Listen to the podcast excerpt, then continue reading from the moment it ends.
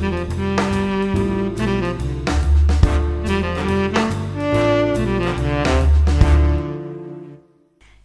tout le monde, me voici de retour pour un nouveau podcast. J'espère que vous allez bien depuis l'autre jour. Alors, je vous avais parlé des mémoires cellulaires et des énergies du père et de la mère. Et aujourd'hui, je vais vous parler des maladies du mal à dit. Vaste sujet. Alors, accrochez-vous, on va décoller. On va déjà parler des origines des maladies. Et que faut-il faire? Quels sont les remèdes, s'il y en a? Et qu'est-ce que je peux attendre de tout ceci?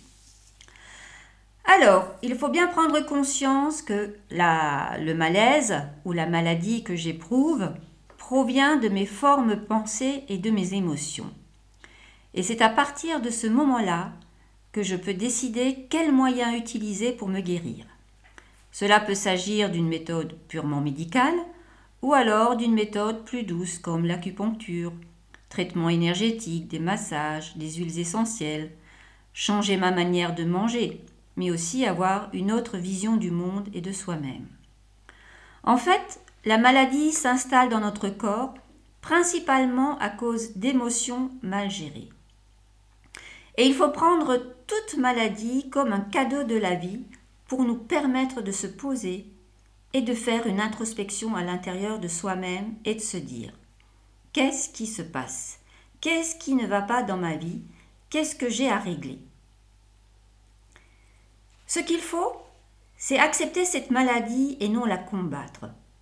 C'est se dire Ok, tu es là, eh bien faisons un bout de chemin ensemble. Je dis bien un bout de chemin ensemble, car à un moment donné, il faudra me laisser. Mais je te remercie d'avoir pris du temps avec moi, ce qui m'a permis de mieux me comprendre, de m'analyser et d'accepter ce qui était enfoui au plus profond de moi-même et que je ne voulais pas voir. Car en fait, il ne sert à rien de refouler ses émotions et de se dire Je suis fort, tout va bien. Ou même, selon certaines éducations, on n'a pas le droit de montrer ses émotions, c'est pas bien. Les émotions, ainsi que les émotions mal gérées, vont forcément se traduire en malaise ou maladie.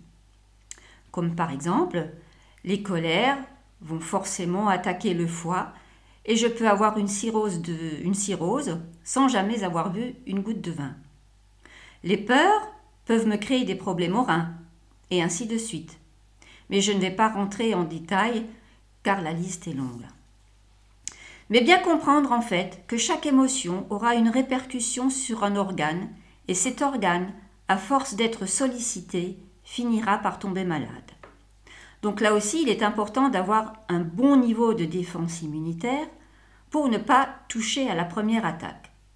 Cela va me permettre de résister, mais à un moment donné, il va falloir se poser et accepter le changement et accepter que le malaise démarre à partir de nos émotions et de nos pensées mal gérées.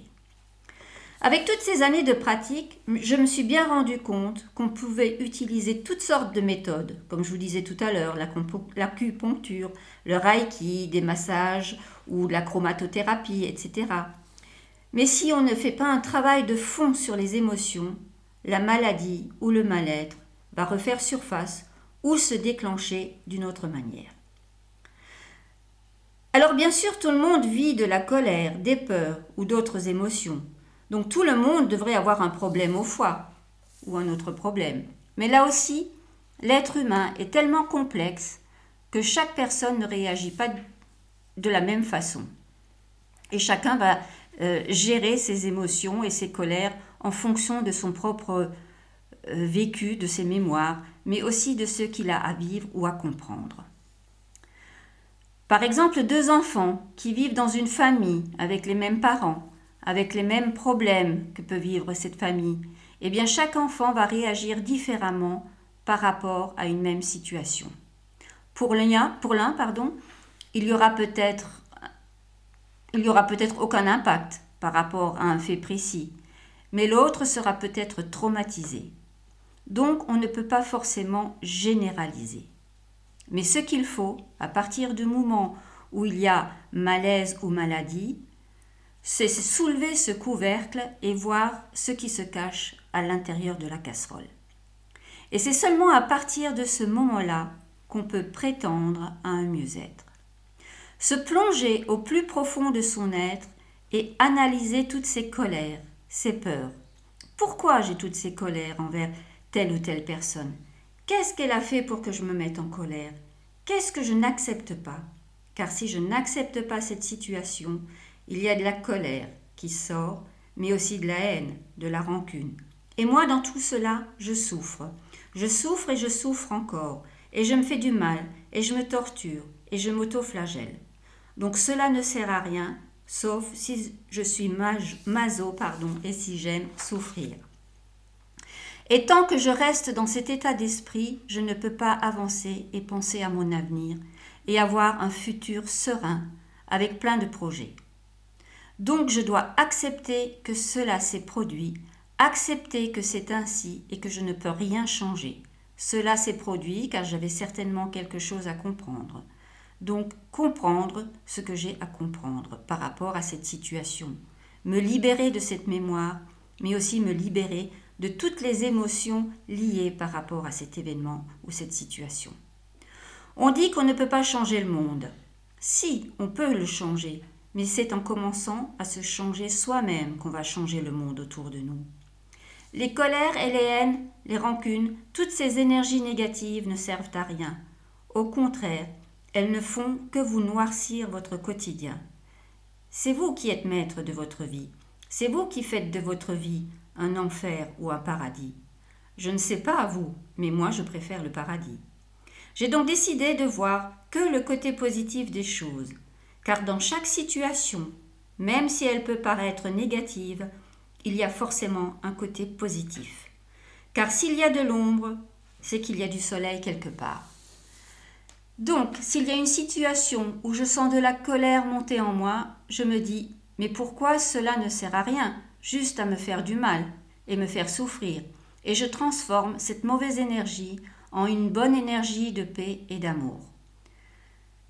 Nous devons tous avoir cette hygiène de vie. C'est vraiment une hygiène de vie au quotidien. Et si vous faites ça tous les jours, vous verrez très vite des changements. Et le monde autour de vous va changer. On attire ce qu'on dégage. Alors à vous de voir ce que vous voulez. Voilà, j'en ai fini pour aujourd'hui. Merci de m'avoir écouté. C'était Sabine. Donc tous les podcasts d'Esperides, vous pouvez les trouver sur la plateforme Encore. Et surtout, n'hésitez pas à laisser vos commentaires et à partager. Et je vous dis à bientôt pour un nouveau podcast.